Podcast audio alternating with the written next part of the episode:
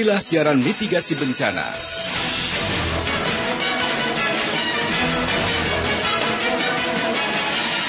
Program Kentongan Pro 3.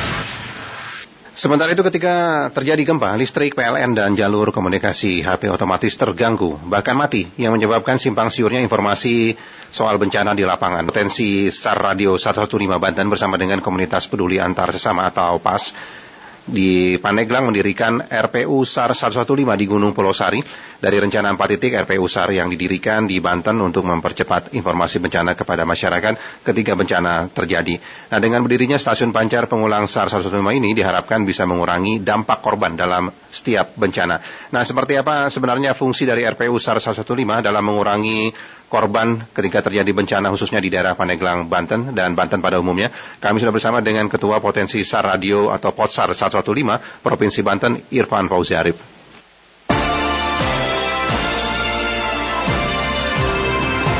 Pak Irfan, selamat malam. Ya, selamat malam Bang Jenny. Assalamualaikum. Waalaikumsalam. Pak Irfan, sebenarnya fungsi dari RPU SAR 115 ini apa? Ya, baik. Uh, terima kasih Bang Jenny dan para pendengar sekalian bahwa sebagaimana kita ketahui uh, ketika terjadi gempa atau terjadi bencana biasanya saluran komunikasi konvensional uh, seperti handphone khususnya itu putus karena ketika listrik putus jaringan handphone putus sehingga biasanya terjadi uh, simpang siur uh, informasi di lapangan. Yeah. Seperti misalnya terjadi kasus yang belum lama ini pasca terjadi uh, gempa yang 7,4 skala Richter di Sumur, kemarin itu masih ada sekitar uh, dua kampung, dua kampung yang masih mengungsi karena ada informasi bahwa oh akan ada tsunami lagi sehingga kampung itu kembali naik ke mana ke atas bukit dan baru jam 11 malam tadi kembali. Nah, kesimpang siuran ini kemudian menjadi concern kami di uh, komunitas uh, Posar 115 di mana 115 adalah uh, emergency call-nya Basarnas. Jadi kami uh, bersama rekan-rekan uh, Posar 115 dan rekan-rekan relawan mendirikan uh, kemarin itu mendirikan satu uh, repeater pancar pengulang 115 yang bisa diakses oleh masyarakat oleh relawan, oleh Basarnas, oleh uh, eh, BPBD, oleh siapa pun yang punya kepentingan terhadap uh, bencana. Nah itu Jadi, menggunakan apa aksesnya HT? Nah uh, menggunakan HT, menggunakan HT bisa menggunakan rig yang memang uh, uh, Bang Zeni bahwa khususnya di Banten Selatan dan Kabupaten Pandeglang ini kan daerah potensi wisata uh, lautnya cukup luar biasa ya, mulai yeah. dari pantai Anyer, Carita, Tanjung Lesung, Taman Nasional, Ujung Kulon sampai dengan uh, Pulau Umang sana. Itu ternyata uh, uh, pasca kemarin pertama kejadian tsunami yang di cukup banyak makan korban ketika di Tanjung Lesung yang lalu, itu memang informasi sangat simpang siur uh, ada satu orang teriak tsunami datang, lari semua orang ke atas gunung. Padahal ya. belum tentu betul. Nah, kami mengapresiasi apa yang sudah dilakukan oleh pemerintah Kabupaten Pandeglang khususnya. Namun permasalahan komunikasi ini ternyata sangat-sangat vital. Nah, kami sendiri dengan segala keterbatasan uh, saat ini baru bisa mendirikan satu uh, repeater yang dia terkoneksi juga Bang Jenny dengan handphone. Jadi uh, melalui aplikasi TeamSpeak. Jadi siapa pun di seluruh dunia bisa komunikasi dengan kami, uh, pakai kami pakai HT, uh, kemudian lawan bicaranya menggunakan handphone, yeah. bisa ter terkoneksi dengan uh, kami menggunakan uh, kami menggunakan pacar pengulangnya terkoneksi dengan uh, fasilitas internet dan masyarakat bisa menggunakan HT, bisa menggunakan uh, radio rig dengan frekuensi uh, VHF tentunya. Nah ini gunanya untuk edukasi sekaligus juga agar informasi cepat mengurangi korban bencana begitu yang terjadi di uh, Banten mungkin begitu ya khususnya ya. Betul sekali uh, Bang Jenny bahwa uh, dengan adanya radio ini bisa pertama adalah uh, bisa kita pakai sebagai sarana edukasi uh, bagi masyarakat. Jadi siapa pun uh, para pemangku kepentingan terkait bisa melakukan edukasi jarak jauh hanya menggunakan HT dan dipancar ulangkan oleh uh, repeater kami dan diterima oleh masyarakat. Jadi kita mengedukasi bagaimana kalau terjadi gempa apa yang harus dilakukan. Yeah. Jadi sifatnya mitigasi. Yang kedua adalah bila ketika terjadi gempa di mana listrik padam, GSM uh, blank itu radio kami insya Allah masih tetap on dan kita bisa menjadi salah satu alternatif uh, sumber komunikasi. Ya, dan informasi soal bencana supaya cepat nyampe ke masyarakat begitu betul, ya? Betul, supaya cepat nyampe uh, nyampe ke masyarakat. Karena uh, bisa dibayangkan ada tiga desa, ada tiga desa terakhir kami dapat informasi itu begitu dapat karena mereka trauma begitu ada berita hoax menyebar bahwa akan terjadi gempa dan tsunami lagi mereka lari ke dalam ke atas gunung tanpa ada perbekalan, uh, mereka kelaparan juga. Ya. Dan baru tadi malam jam 11 itu kembali ke rumahnya masing-masing. Nah itu karena informasi yang simpang siur begitu yang diterima masyarakat betul, di sana.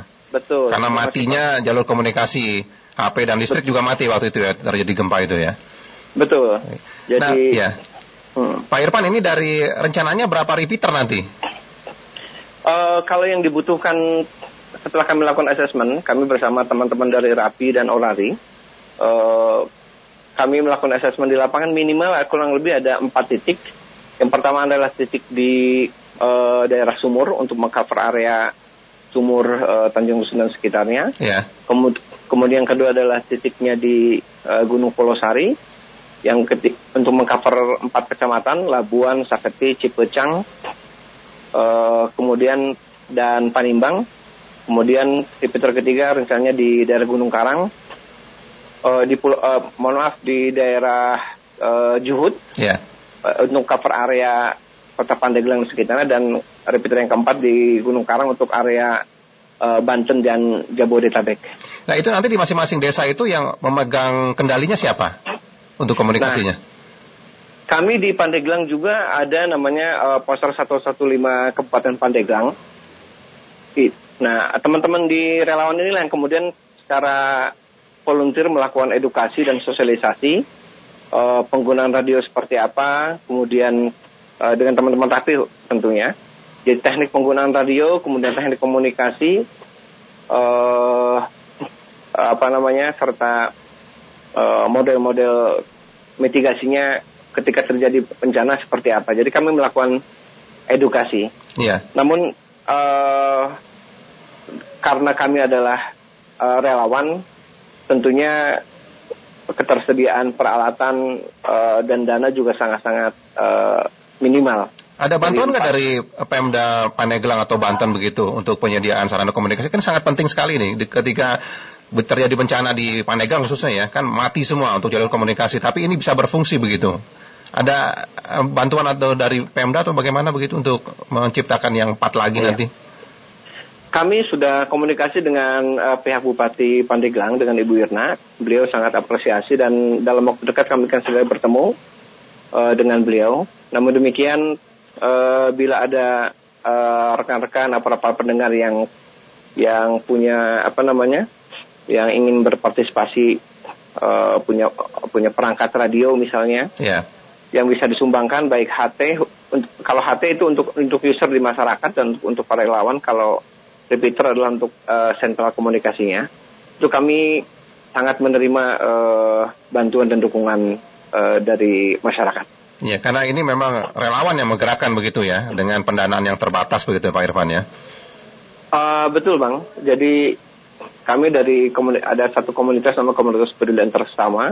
Uh, kami iuran di antara um, uh, kami kemudian membangun satu uh, repeater pancar pengulang. Yeah. Kemudian dengan rekan-rekan dari Posar Indonesia juga dengan teknologi yang uh, dimiliki dan dengan segala keterbatasannya tentunya uh, dan pengalaman kami di lapangan karena rata-rata teman-teman Posar adalah anggota Rapi dan Orari. Jadi ya kami dengan segala keterbatasan yang ada terus uh, mencoba menjawab uh, mencari solusi atas yeah. permasalahan yang ada. Nah itu bagaimana Karena, respon dari masyarakat di Pandeglang dengan adanya jalur komunikasi alternatif ini untuk mitigasi yeah. bencana dan juga informasi bencana? Saya uh, ke, dua hari yang lalu itu baru kembali dari sana dari Pandeglang. Khususnya masyarakat Sumur itu, masya Allah luar biasa. Mereka sangat, mereka bilang kami ini tidak butuh, tidak butuh uh, bahan makanan. Kami tidak butuh uh, bantunya kami butuhkan adalah informasi. Iya. Karena karena karena dia bilang kalau makan kami bisa bisa bisa cari, tapi begitu informasi kami tidak bisa cari. Dan begitu ini disosialisasikan, mereka sangat uh, antusias. Uh, tapi repeater yang kami dirikan di Gunung Pulau Sari ternyata setelah kami cek kemarin tidak bisa nembus ke uh, daerah sumur. Ka- Karena memang Pandeglang itu daerahnya berbukit dan banyak gunung sehingga kita harus pasang, pasang apa uh, pancar pengulang di gunung-gunung itu di bukit-bukit itu. Ya, jadi satu repeater itu bisa mengcover beberapa desa dan beberapa kecamatan begitu ya? Re- satu repeater yang kami miliki kalau dia posisinya flat seperti misalnya kalau kami pasang di Gunung Karang itu bisa area Jabodetabek karena terbuka ke arah Jabodetabek tapi ke arah Pandeglangnya dia ketutup. Iya. Nah, kalau untuk di seperti repeater yang sudah kami pasang saat ini di eh, daerah Sakti, itu cover areanya sudah kami coba sampai dengan eh, 4 sampai dengan 5 kecamatan. Jadi cukup luas juga. Dan ini Dan- bisa bisa membantu ya informasi cepat ke masyarakat begitu ya?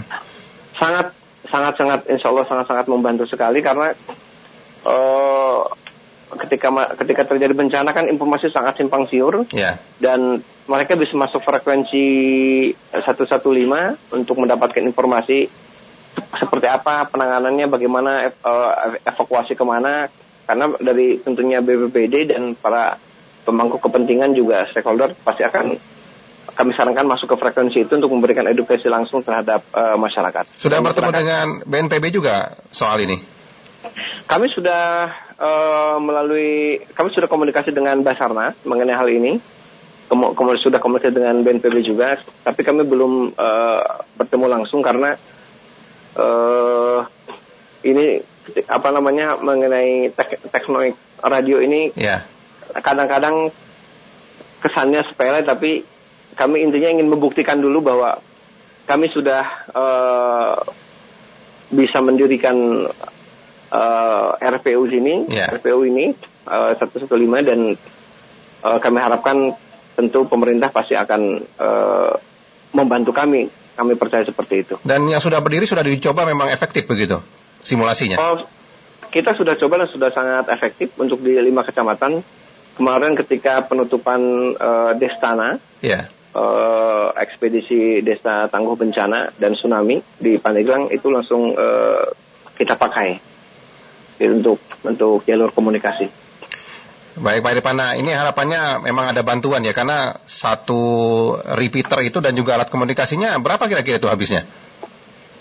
Kalau buatan pabrik itu minimal satu unit repeater itu sekitar 35 juta. 35 juta ya.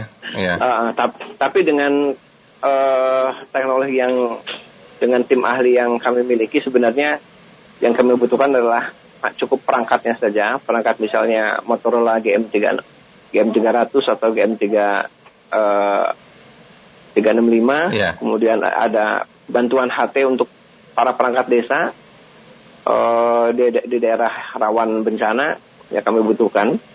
Jadi apa pun bantuannya eh, biasanya repeaternya kami rakit sendiri gitu Iya. Bang Jenny. Nah ini karena memang Karena- swadaya dari relawan begitu ya, murni swadaya Betul. begitu ya. Betul.